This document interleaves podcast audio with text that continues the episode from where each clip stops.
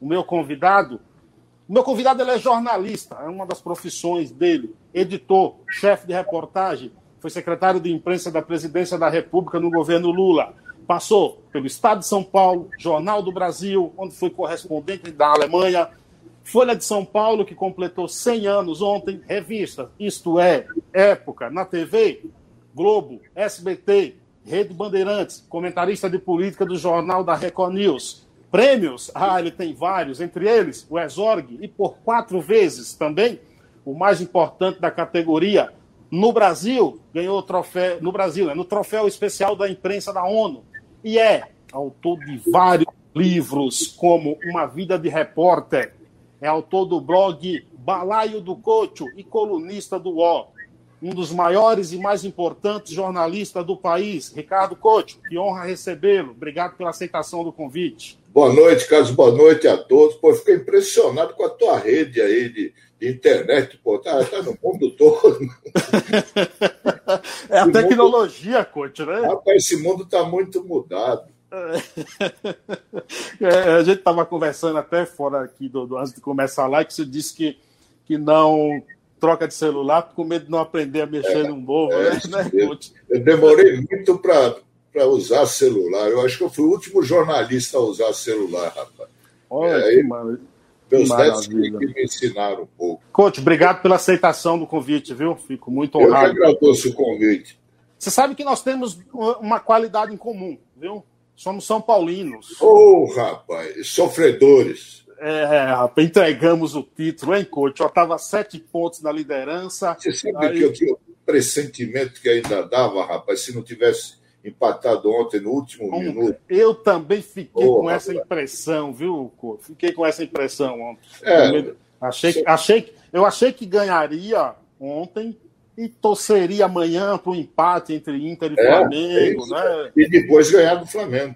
É, né? exato. Ah, já que, ô, Coach, já que a gente está falando de futebol, é verdade que você escreveu um, um texto de 40 linhas é, falando de um jogo que o São Paulo perdeu e não citou o adversário? Isso aí, rapaz, é verdade. Eu, eu escrevi um livro, eu nem me lembro qual, eu pedi o prefácio para o Clóvis Rossi, né, que é, é. meu grande amigo, grande jornalista, morreu ano passado. E ele fez um prefácio contra, né, tirando o sarro do autor, o cara, e contou essa passagem que é verdadeira no, no Estadão. Né, eu fui repórter de esportes, ele também foi repórter de esportes no Estadão e editor. O jogo que o São Paulo perdeu da Portuguesa, mas eu fiquei tão nervoso com o meu time que eu gastei as 40 linhas xingando São Paulo.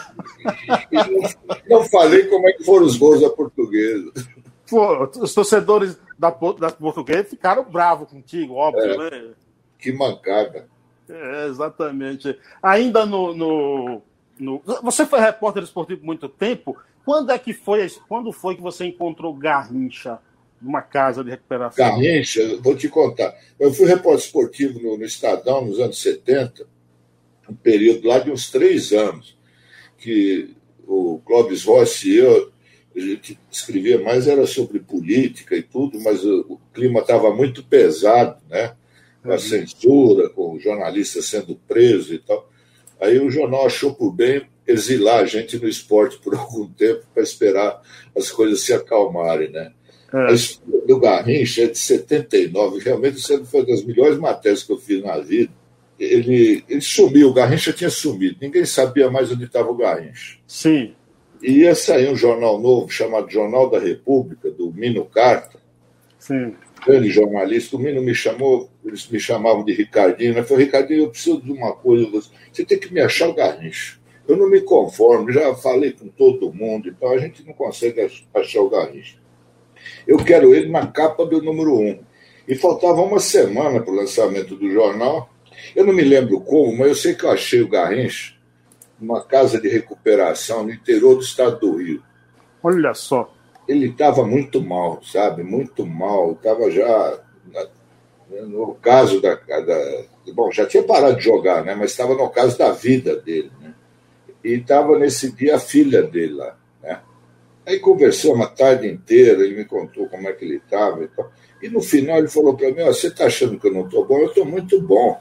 eu vou jogar domingo, lá em São Paulo, lá na tua terra, em Presidente Prudente, para lá de Presidente Prudente, 500 quilômetros, longe para diabo. Então, né? O time dos veteranos de São Paulo chamava Milionários. Sim. Os veteranos. Olha, você quer ver? Eu vou jogar domingo. Você pode encontrar comigo sábado no Hotel Danúbio, em São Paulo, que de lá vai sair o ônibus. E você vai com a gente. Eu achei que ele estava maluco, né? Mas na hora marcada ele apareceu lá. Né? Olha só. Para pegar o ônibus. Olha, a viagem durou umas 12 horas, uma coisa, sei lá, 10 horas, 12 horas, o cara. E o pessoal que já era jogador aposentado, tomando umas biritas, como acontece com o time de Várzea, né? Sim, sim, sim. Tem que tomar uma vitamina, cara. Falei, pô, esse troço não vai dar certo, esses caras mesmo. Bom, aí nós chegamos lá, e o Garrincha foi pro vestiário e botou uniforme, chuteira, né? E o, o povo de lá estava duvidando que fosse ele mesmo, que ele tivesse lá, que era ele, né? Sim. Rapaz, aí primeira vez que ele pegou na bola, ele deu uma entortada no zagueiro, aí todo mundo riu pra caramba. É o Garrincha. É o Garrincha. Né? E deu mais umas três entortadas lá, um chute a gol. Jogou uns 15, 20 minutos, mas foi uma festa na cidade, na pequena cidade, perto mas fez, mas fez uma excelente matéria, né? Ah, rendeu uma matéria fantástica. E a gente mandou telefoto, né? na época era telefoto, agora é tudo no celular, né? era telefoto, era uma operação complicada foi na casa do morador lá, instalou um puta aparelho lá. E aí saiu a foto do Garrincha jogando na primeira, na capa do jornal. Capa do jornal. Porra, Ganhei a maior moral lá no jornal. Sensacional. Agora, a gente está falando aí já da, da, da, de uma grande matéria, mas é verdade que antes de ser jornalista, você foi jornaleiro? Foi foi a primeira profissão mesmo que eu tive. Né? Meu pai morreu muito cedo, quando eu tinha 12 anos, e minha mãe foi trabalhar e falou para mim, para meu irmão, você se vire para ganhar algum dinheiro, que eu não tenho dinheiro para arrumar para vocês, não. Né? Então, tinha uma banca de jornal perto de casa, o dono, já era amigo do dono, eu gostava de ir na banca, né? Eu ficava lá mexendo gibi, jornal e tal. Aí ele falou para mim, você não quer ficar aqui no meu lugar umas horas aí todo dia, né? Aí você ganha um dinheirinho e você aproveita e lê tudo aí. E lê um pouquinho. Porra, eu achei maravilha, porque naquela época os jornais tinham várias edições, né? Tinha os jornais que saíam de manhã cedo, tinha jornal meio-dia, jornal às duas da tarde, jornal da tarde, né? E, e foi assim, aí eu ganhava lá um trocado, lia todos os jornais, né? Eu virei jornalista na banca de jornal. E todas as revistas, eu sempre adorei isso, sabe? Foi aí que eu, eu comecei. Você, você já pegou gosto por ler gibi? Muito. Eu lia muito, rapaz, mas muito. Eu adorava gibi. E as revistas eram muito importantes naquela época. As revistas tinham a mesma importância que tem a televisão hoje. Ou quando saiu O Cruzeiro, né? a revista Manchete, a revista do rádio, oh, era, as revistas eram era a televisão da época, era a internet da época, né? Eu gostava muito. De gibi eu lia tudo. E a faculdade, você chega a cursar economia também, né? Também. Na economia, eu entrei, passei no vestibular, fiquei alguns dias lá, mas logo em seguida eu passei no mesmo ano na, na Escola de Comunicações da USP. Fui da, da primeira turma, em 1977. E aí eu, eu cursei lá cinco, seis anos, mas não cheguei a me formar. E depois ainda fui fazer ciências sociais na USP também, mas fiz só dois anos porque coincidiu com uma Copa do Mundo, que Copa do Mundo você tem que largar tudo, fiquei dois meses cobrindo a, a seleção e perdi a vontade de estudar. Mas eu entrei em três faculdades e não, não, não terminei nenhuma, não tenho diploma. Você teve alguma influência o fato de você ser jornalista no seu avô, que era jornalista e morreu até durante a Segunda Guerra Mundial? Isso, isso tem influência na tua vida? Tem, a, a minha avó, né, que ele já tinha morrido. Quando eles vieram depois da guerra para o Brasil, esse avô tinha morrido. Mas como eu lia muito e gostava de escrever, minha avó sempre falava, você parece muito com o teu avô, né? Mateus. Ele era que nem você também, ou ele estava lendo ou ele estava escrevendo. E aí contava as histórias dele. Ele foi um cara importante no sul da Alemanha, foi redator-chefe de um jornal, era um grande pesquisador também. Então teve sim, essa, essa influência de, de, histórias da minha avó. Né? Sim, sim. sim. Me diz Me diz o seguinte, ô Ricardo, Folha de São Paulo, 100 anos ontem. Não é fácil é, um jornal ou uma empresa ou algo completar 100 anos, não é todo dia é que, isso, que isso acontece. Você já teve algumas passagens pela Folha lá? São Tô quatro, lá, cinco... É, quatro vezes. É quatro... quarta vez lá. É. Agora Qual é... a mesma empresa. Que é, do, que é do grupo, é. Qual a importância do, do da Folha de São Paulo para a tua carreira?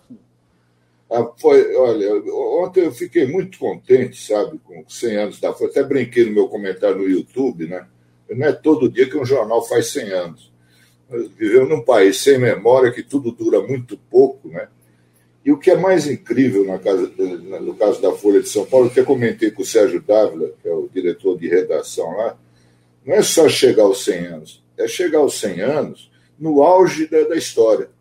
É, é o jornal mais importante do país já há bastante tempo, jornal de maior circulação desde 1986. Né? Isso é que é fantástico. Porque tem jornal que fica velho, mas fica decadente, né? E vai se arrastando. Né? O caso da Folha é o contrário. A folha de, da década de 80 para cá não parou de crescer. E agora tem o UOL também, que é do grupo, e que é o maior portal de notícias do país. Quais são os maiores, quais são os maiores desafios de um jornal, é, principalmente no caso da Folha, que completou cinco, 100 anos, para um mundo em constantes mudanças, o, o coach? Quais são os maiores desafios?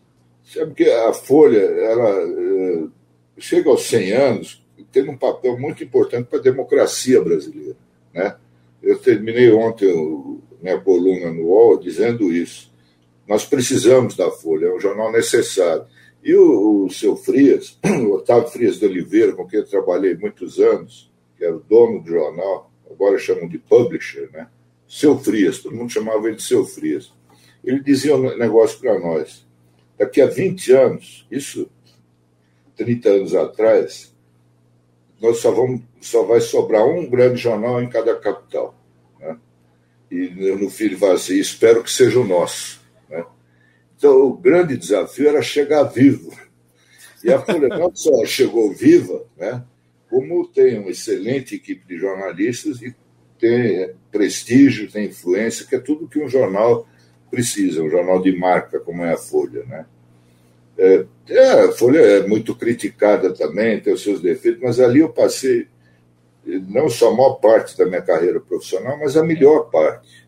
As, diret, a, as diretas já é, é, é, é algo. Você estava lá, inclusive. É, é algo. É, um marco. É, é um marco na, na minha vida, na, na, vida do país e na vida do jornal. Né? Aquilo foi o, o 1984 eu não só fiz a cobertura de todos os comícios, mas fui eu que levei ao seu Frias uma pauta, a gente chama de pauta, né? Sim. Uma sugestão de pauta, porque estava começando um movimento na periferia de São Paulo que juntava várias coisas, movimento pela anistia, contra a carestia, movimentos ligados a sindicatos, a igrejas. Eu, eu tra transitava muito nessa área, né? E estavam começando a falar num negócio parecido com a campanha das diretas. Aí eu era muito próximo do Lula, já era amigo dele nessa época, e aí eles falaram, olha, tem que ter eleição direta no Brasil e tal. Aí eu, todo mundo conversou, o pessoal do PMDB, do PT, o Brizola do PDT e tal. E aquilo ganhou uma dimensão enorme. Mas antes de, de, de começar a campanha das diretas, eu fiz essa pauta e fui levar para o chefe de reportagem, Adilson Laranjeiro. E falou para mim, ô Ricardinho, isso aqui eu não posso resolver isso que eu sugeria que o jornal se engajar nessa cobertura, não só cobrir, mas se engajar nela, né? como uma bandeira do jornal.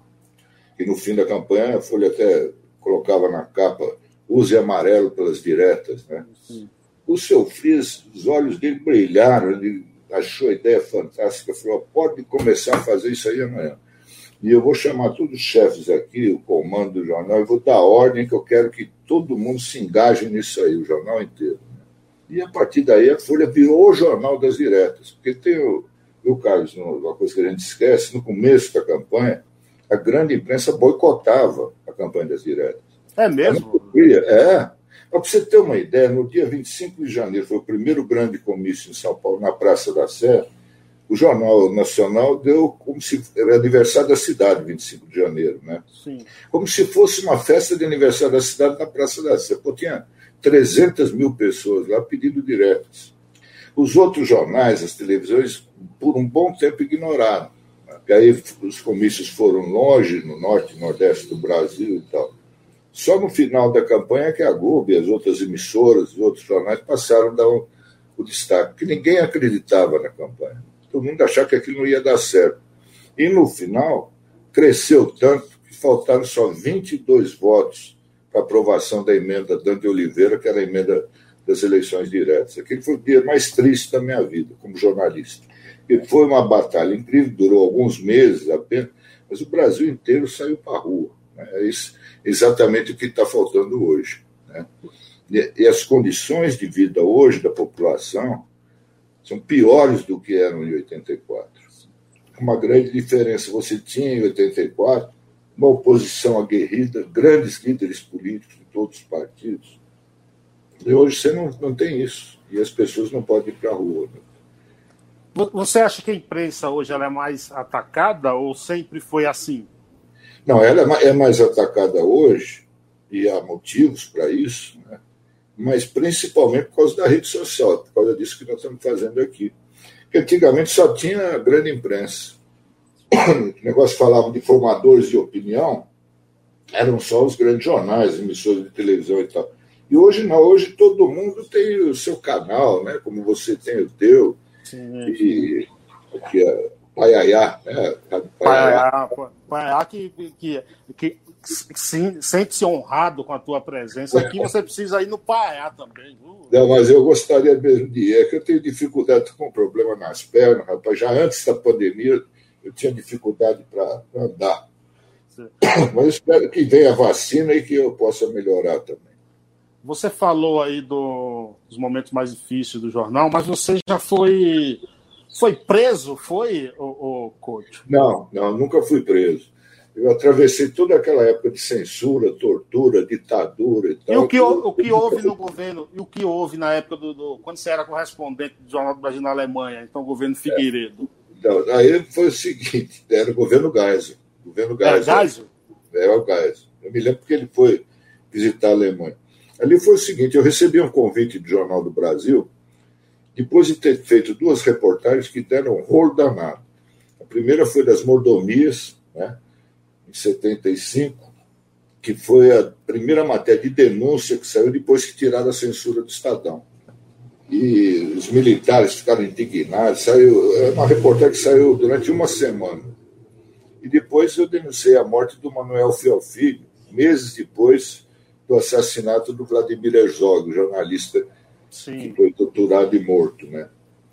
E aí eu recebi vários recados de colegas meus do jornal, falaram, os, os milicos estão querendo pegar, estão bravos com você. E por coincidência feliz, eu fui convidado pela Dorite Arazin, que era chefe dos correspondentes internacionais do Jornal do Brasil, para ser correspondente na Alemanha.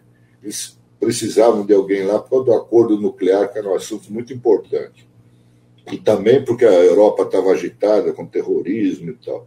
E eu era um dos poucos jornalistas né, que falava alemão.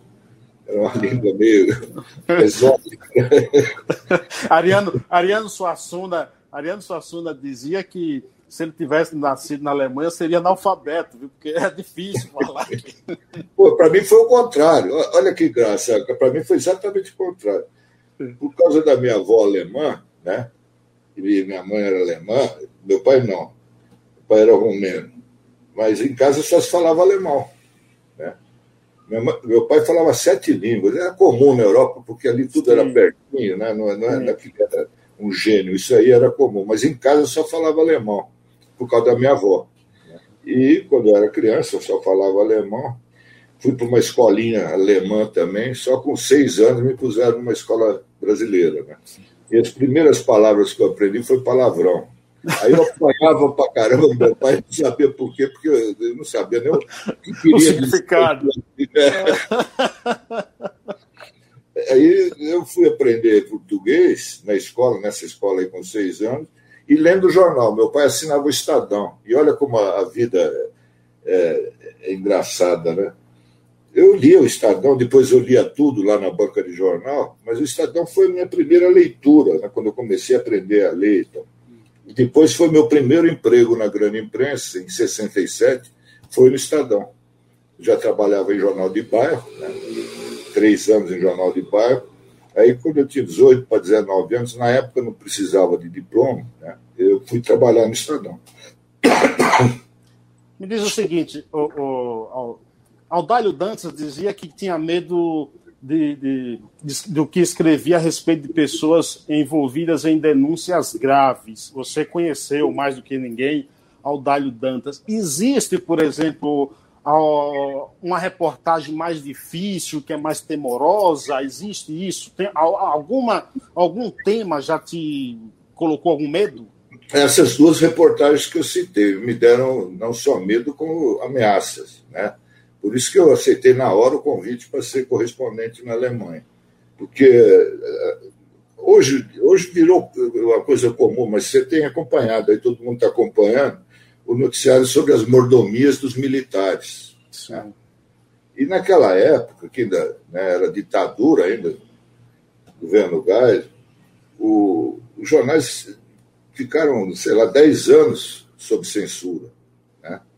Então, quando tiraram o Fernando Pedreira, baiano, que nem você, é grande diretor de redação, já morreu, me chamou e falou assim: ó, agora que não tem mais censura, não tem mais desculpa para não fazer. Aí me deu a pauta da reportagem das mordomias. Né? Falou: olha, me deu lá umas pistas em Brasília, mas isso aqui é perigoso, cuidado, não sei o quê. Então, eu tenho história, até eu conto, eu tenho um livro de memória, se chama Do Golpe ao Planalto, né? Do uma golpe, vida de repórter, né? É uma vida de repórter que eu conto essas histórias todas. É, o auto, é autobiográfico, né? Aquele livro. É, é, é, é, é autobiografia. O que, o que, que nós somos, né? Você, eu, jornalistas em geral, nós somos contadores de histórias. Né? E o que fica de patrimônio para a gente, eu já estou com 56 para 57 anos de jornalismo. Né? Você não tinha nem nascido, eu já era jornalista. É, eu estou com 43. Pois é, você Podia ser meu filho, pô. É, tem idade, pô. É, é muito tempo de estrada, né? Assis, a, o Assis que fala que eu sou que eu sou o filho dele, entendeu? Você trabalhou com Assis, né? Foi na Folha? Trabalhei Folha? na Folha. Aliás, hoje eu, eu me lembrei dele.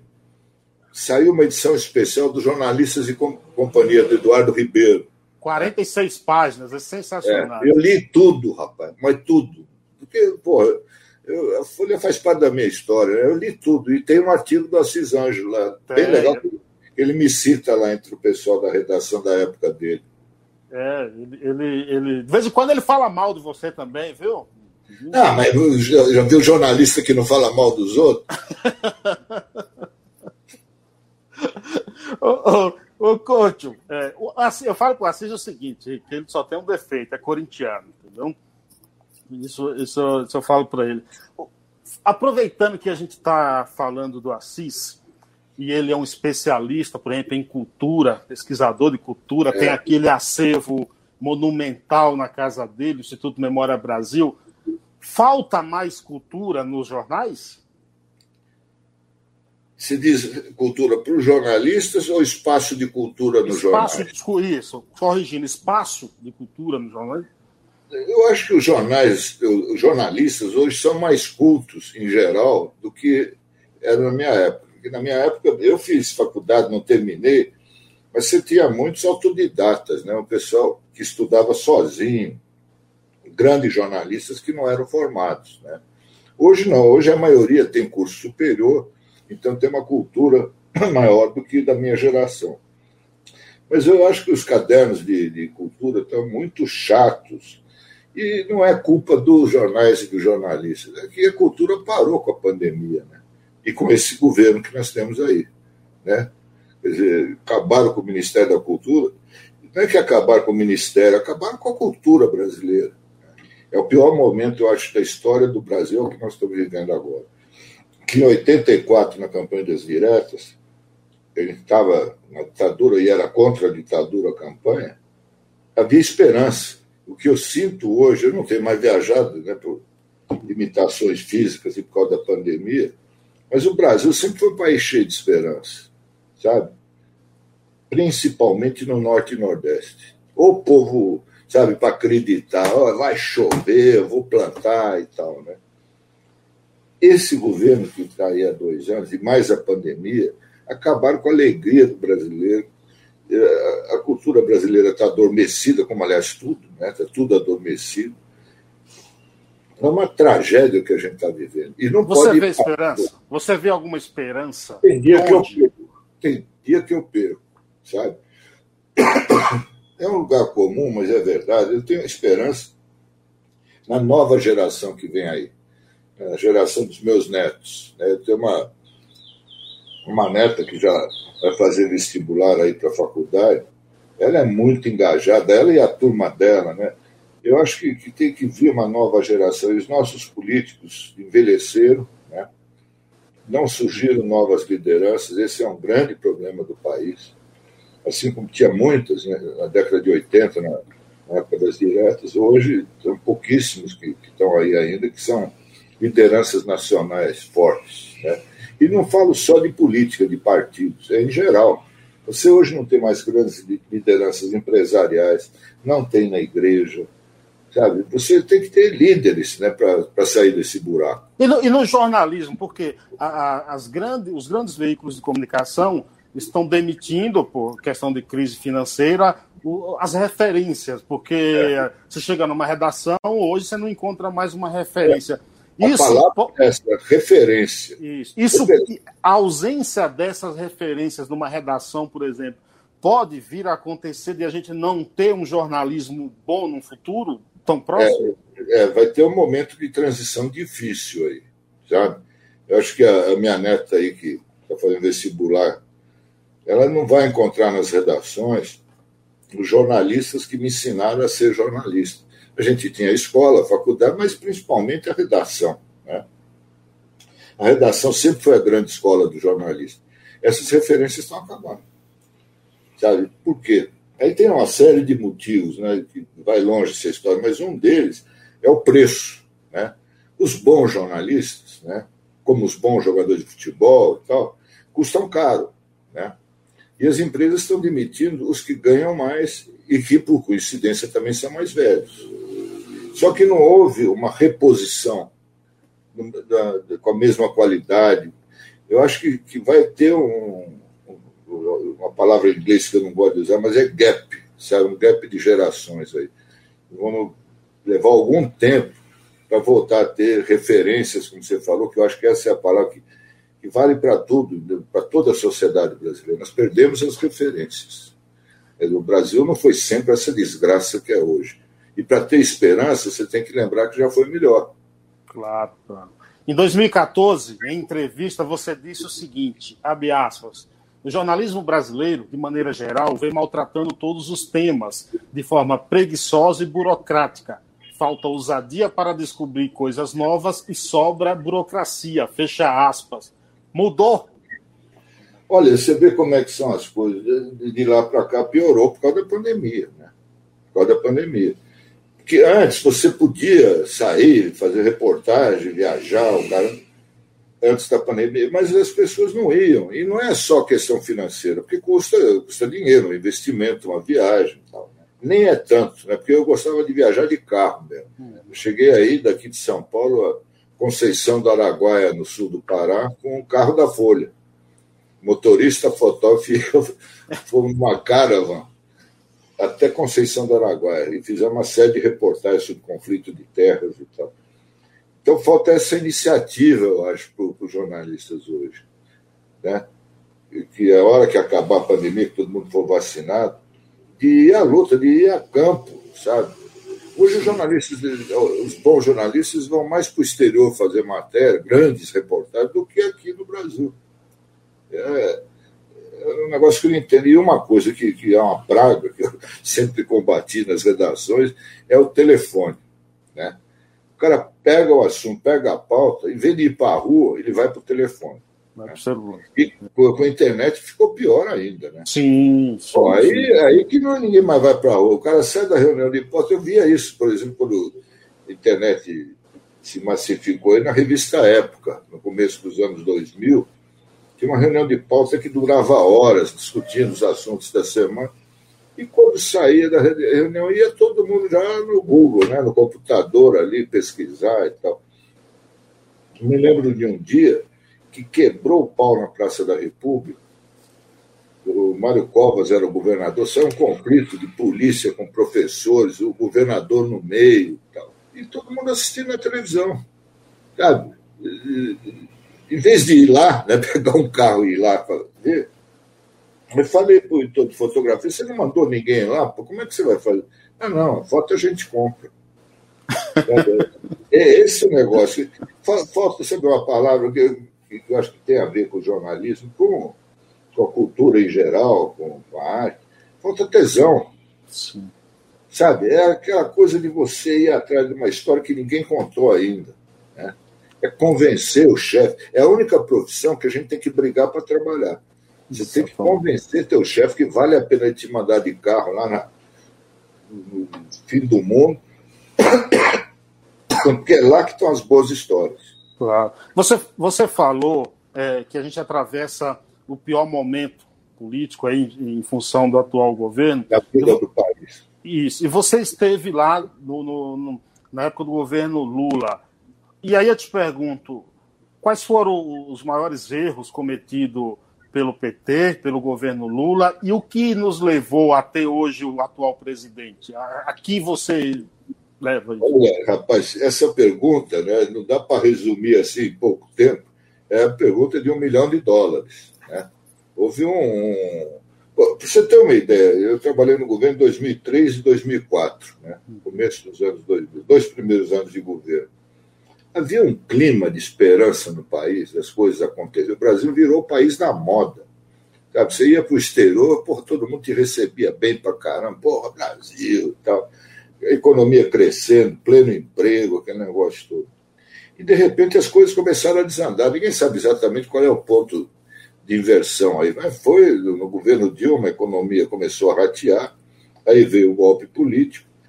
Eu, eu acho que o principal defeito nosso no governo do PT foi que muita gente foi para o governo né, e deixou de fazer o trabalho de base.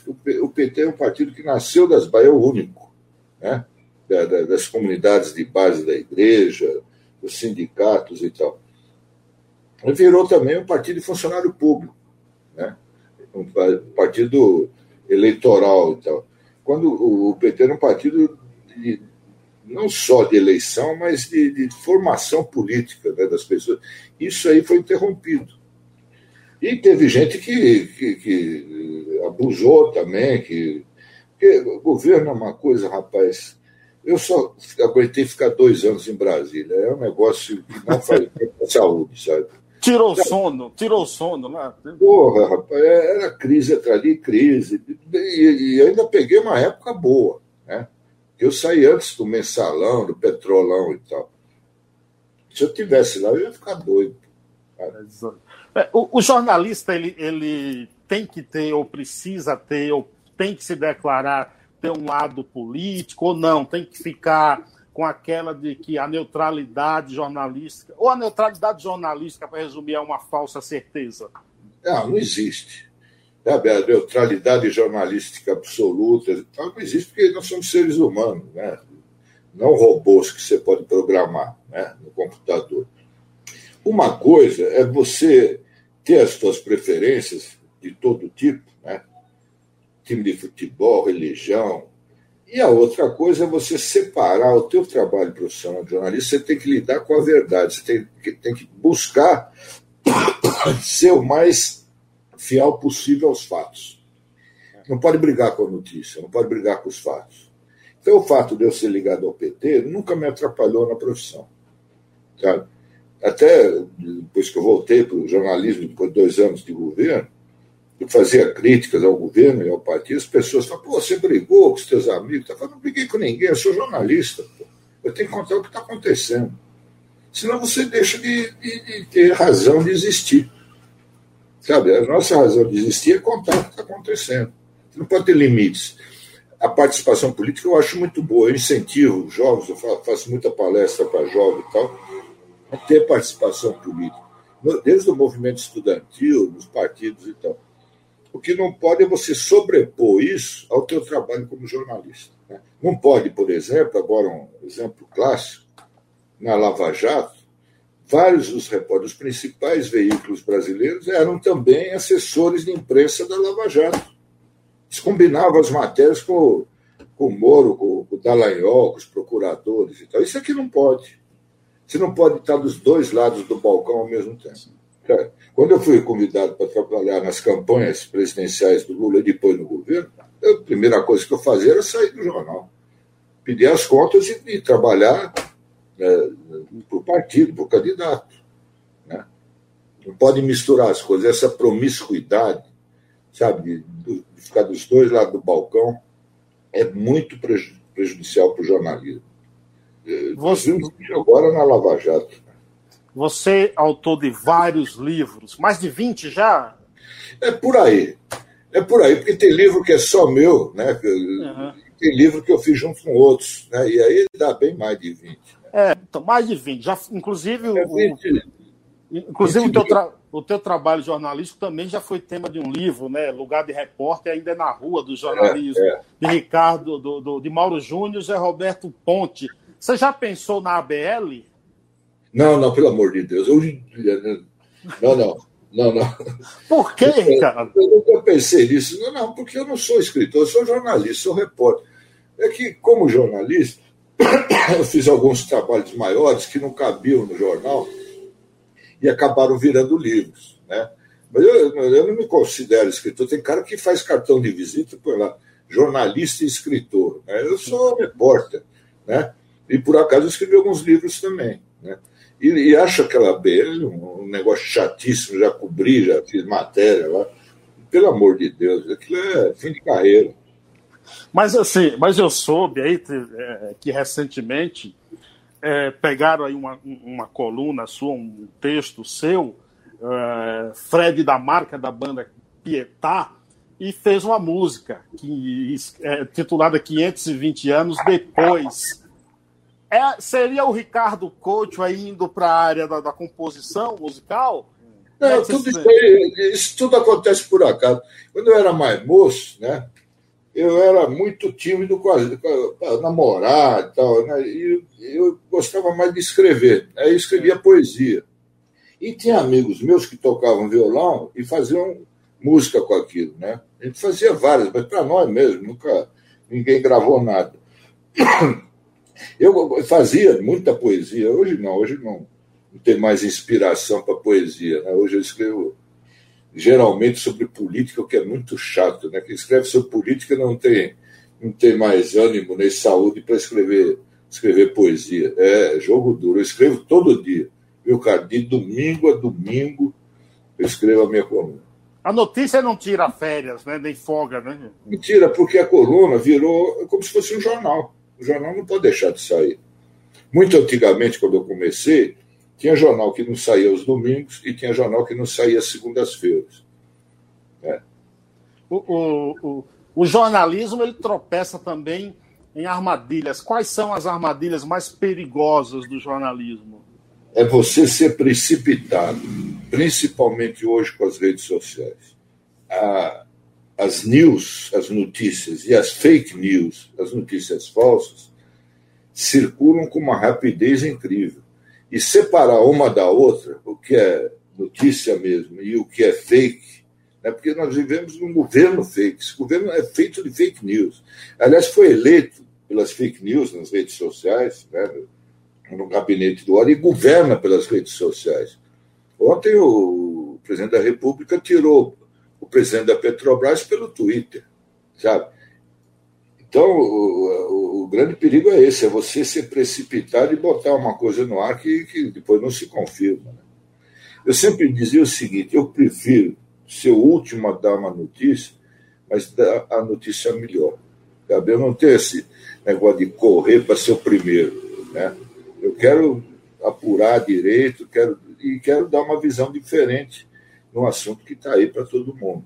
Que é, o colunista tem que buscar isso na tua vida de repórter, tem alguém que você considera assim como um grande parceiro, seja um repórter fotográfico? Tem alguém? Tem, tem sim. Ó, o repórter fotográfico que você falou é, é como a música sertaneja, primeira voz, segunda voz, o repórter e o fotógrafo. Antigamente tinha as duplas, né? Eu dei a sorte de ter três duplas. Desculpa, é um maldito cigarro. Participar de três duplas fantásticas. Uma com o Gil Passarelli, que era o fotógrafo mais antigo da Folha, com mais de 50 anos, né? Jorge Araújo, baiano, Jorge Araújo. É gente, boa, gente boa demais. Grande fotógrafo brasileiro. Pô, dei sorte, né? E o Birajara de Betimar, que já morreu, morreu cedo ele, que era um excepcional fotógrafo também, que foi o primeiro que foi comigo para a Serra Pelada, para o Garimpo lá. Nós quase morremos quando fomos para lá. Então você.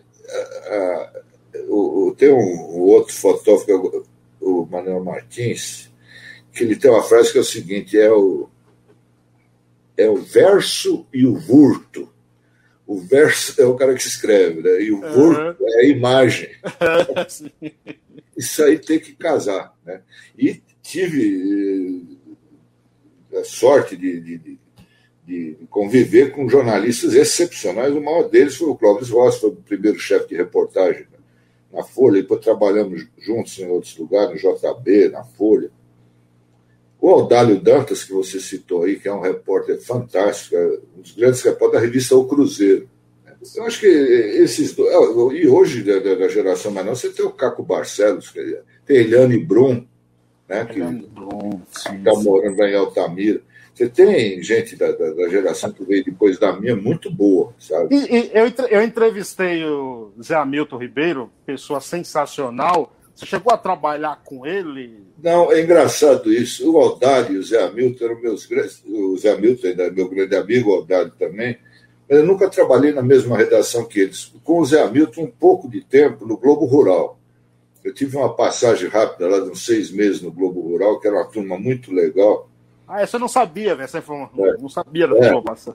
Ah, aí eu fui repórter de latinha, de microfone, né? que nem o Zé Hamilton.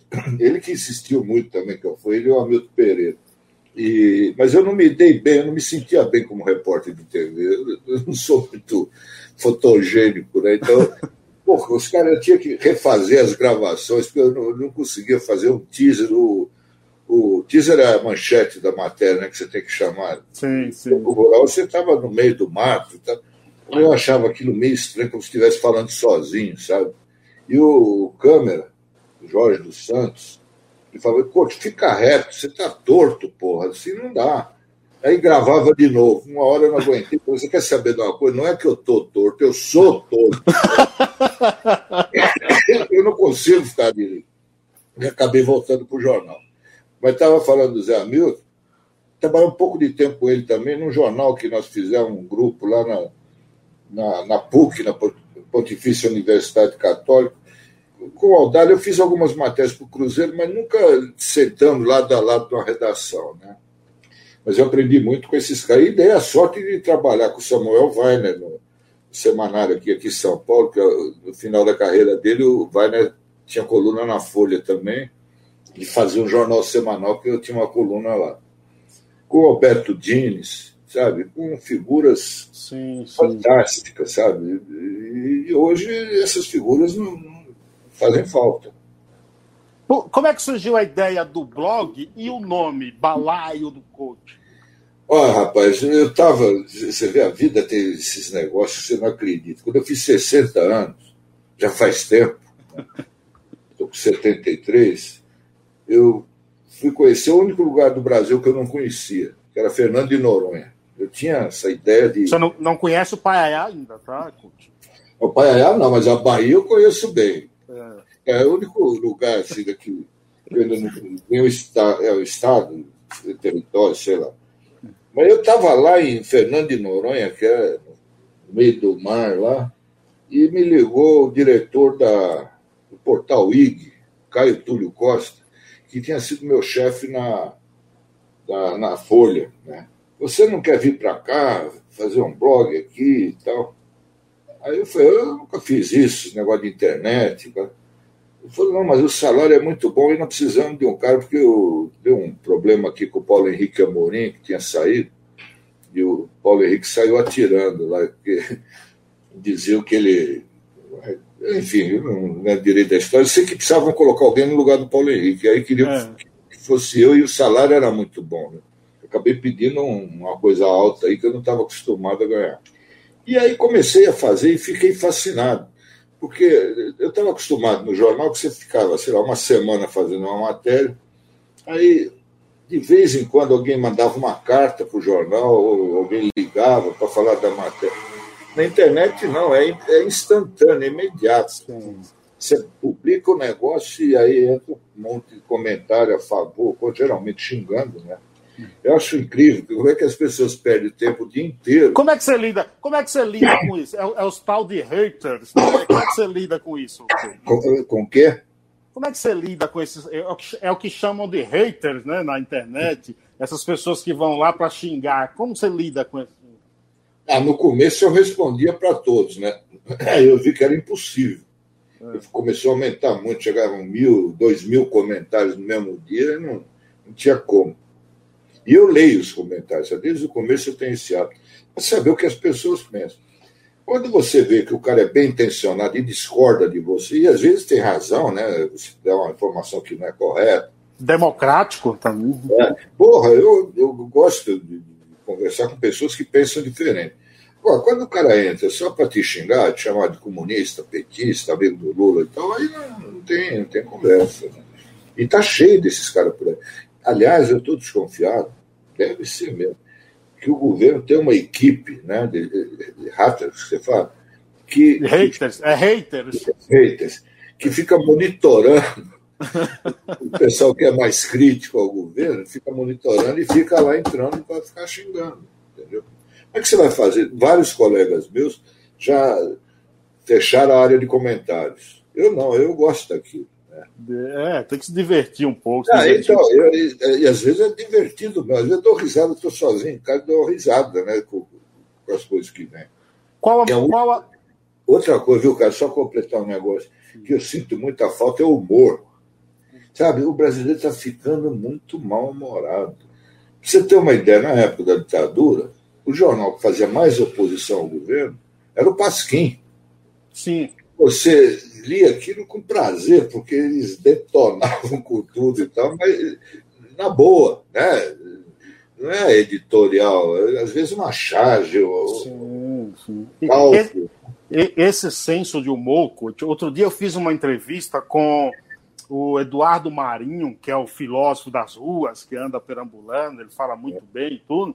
E ao final da, da, da live, aí eu falei, ó, acabo de receber a informação que a gente acaba de ultrapassar a audiência do Jornal Nacional. É óbvio que todo mundo está vendo ali, é briga. Depois o cara foi lá no YouTube e falou: oh, eu gostei da entrevista, só achei uma idiotice falar que ganhou do Jornal Nacional. Eu falei, pô, cadê o senso de humor das pessoas? Onde é, que... é mas tá assim o negócio. Tá? Então, parece que é proibido dar risada, que quem dá risada é porque é inconsciente. Né? sabe? E a maior a crítica mais mordaz, que tem mais efeito, é feita com humor. E tá, eu acho que está faltando mais espaço para o humor em tudo, né? principalmente na imprensa. Está faltando mais Zé Simão né? no dia a dia das pessoas. É, é. Nós estamos ficando muito chatos. O brasileiro não era chato. Era um, um povo engraçado, divertido. Né? Eu só achava que ainda tinha esse, esse espírito bem brasileiro, da brasilidade, lá no Nordeste. Eu, eu sempre gostei do Nordeste, eu sou aqui de São Paulo, nascido aqui, mas eu adoro aquilo lá, é um, é um astral diferente. Sim, essa eu adoro o João Pessoa. João Pessoa, uma vez passei uns dias lá, daí de folga, porque geralmente eu só ia trabalho para os lugares, né? Aí eu peguei uns dias de folga. Assim, sabe aqueles dias que você não tem nada para fazer? Não tem compromisso, não tem entrevista, não tem YouTube, não tem porra nenhuma. E eu ia para a praia todo dia demais, Paulista agora de praia, né? Ia no quiosque, no outro quiosque e tal, comer peixe frito, caranguejo. É, é para mim, a felicidade era aquilo, sabe? De bermuda, chinelo. E às vezes chegava mais tarde, no quiosque estava cheio, né? Pô, o cara olhava e falava assim, pô, senta aqui com a gente. Sabe, o cara que você nunca viu na vida. Sim, né? sim, sim. Ele ficava incomodado, você ficar ali de pé esperando a vaga. Porra, senta aqui com a gente. O que me chamou a atenção, isso aí é uma marca. Todo mundo é igual. Não tem o doutor, o senhor, o importante, todo mundo. E todo mundo dá risada. Exatamente. O carro da cara do outro. Né? Exatamente. E, do longo da sua, da longo da sua experiência aí, é, Ricardo Coach ainda olha assim para a história e vê algo, um acontecimento que ele gostaria de ter é, passado no, no, no, no, papel também, como autor da, da cobertura? Tem algo ainda? Não, tem algumas reportagens do Zé Hamilton Ribeiro, né, Doda, que eu gostaria de ter feito, como a Eliane que hoje, para mim, é excepcional repórter brasileiro. Você fiz convidar, fiz convidar para uma entrevista. Ah, rapaz, convida ela. Não é fácil, não, porque ela mora lá na Amazônia, né? Sim, sim. Mas você vê, para mim, ela é a repórter de campo assim, mais fantástica no Brasil, e trabalha para um jornal espanhol ela é correspondente do El País da Espanha. Como é que pode? Antigamente, os melhores jornalistas estavam todos na revista Realidade, né? no Cruzeiro, nos jornais, na televisão. Hoje, a correspondente do jornal É o País é a grande jornalista brasileira. Uma brasileira. E que mostra também que você pode fazer bom jornalismo em qualquer lugar. Ela está há 10 anos na Amazônia e está fazendo matérias fantásticas, né? Então não tem um assunto que eu gostaria de ter feito que eu não fiz ainda, então acho que fiz até demais já, né? Mas algumas matérias que eu li, falei, porra, isso aqui eu gostaria de ter assinado. Vai ter. Será que você vai ainda é, é, compor músicas ainda para. Né? Essas coisas, cara, a gente não planeja, né? Eu já escrevi peça de teatro, né? Eu escrevi duas peças de teatro, uma com o Luiz Sérgio Persson, que era um grande cineasta meio século atrás aqui, ele cismou de fazer uma peça um musical comigo, né? E a gente estava terminando de fazer quando ele morreu num acidente, né? Luiz Sérgio Persson, grande Persson. Depois que o Flávio Rangel, comecei a fazer uma peça com ele, que ele era também colunista da Folha, eu era repórter, ele me chamou, vamos fazer um negócio junto aí. Eu tinha até nome já, Toma Lá da Cá. É o, o que tem aí hoje, né? o que temos aí. Ele morreu também. Aí eu fiquei cafifado, falei, porra, eu não vou mais fazer, escrever para teatro, não, porque os caras morrem. Sabe? Olha, você quer ver? Eu fiz a última entrevista com, com Patativa do Assaré. Patativa do Assaré. Grande Patativa. Gênio. A última entrevista com Gonzagão, Luiz Gonzaga. Aí, porra, você faz a última entrevista, então eu não vou dar entrevista para você, não, porque mata todo mundo. É um negócio. Então, as coisas acontecem, a gente não pode forçar a natureza. Né? De repente, você, no caso do Persson, é, é um musical da época do Getúlio, chama Pegando Fogo, ele me chamou por causa de uma matéria que eu escrevi sobre o Carnaval Paulista. Aí ele falou, porra, quero fazer alguma coisa com você. Eu preciso ficar reto, minha filha sempre me dá bronca. ô, ô, ô, Ricardo, deixa eu te falar, gostaria de, de te agradecer ter disponibilizado esse tempo. Sinto-me honrado e, e, por esse bate-papo. Oh, rapaz, essa... conversa boa. Gratidão mesmo, hein? Você é um bom perguntador. Muito obrigado. Você parece meu genro. Meu genro é também perguntador. Ele faz um negócio junto aí no YouTube, né? Aí ele pergunta e eu tento responder. Tá dando é, certo. Sensacional, muito bom. Eu preciso, ó, assim que passar a pandemia, eu vou te entregar um brinde do programa, um chaveiro com o nome do pai. E vamos tomar uma cervejinha juntos. Vamos, é. É, fa faço questão, será uma honra. Vamos marcar sim. Valeu. Olha, muito obrigado aí. Um abraço para o povo do Paiaiá e para todo mundo que está ouvindo a gente. E vamos em frente, não podemos desistir, como diz o, o Eduardo Campos, né, que é o governador de Pernambuco, o dia antes de morrer, ele falou: não podemos desistir do Brasil. No dia seguinte, o avião dele caiu. Exatamente, exatamente. É, mas não Bre... podemos desistir, não. Nunca, nunca, nunca. Obrigado, Ricardo. grande Valeu. abraço. Até a próxima, Tudo viu? Bom. Tchau, Tudo tchau. Bom. Obrigado a todos, gente. Até uma próxima. Mais podcasts como este você encontra no site da Rádio Conectados, radioconectados.com.br ou no seu aplicativo de podcast favorito.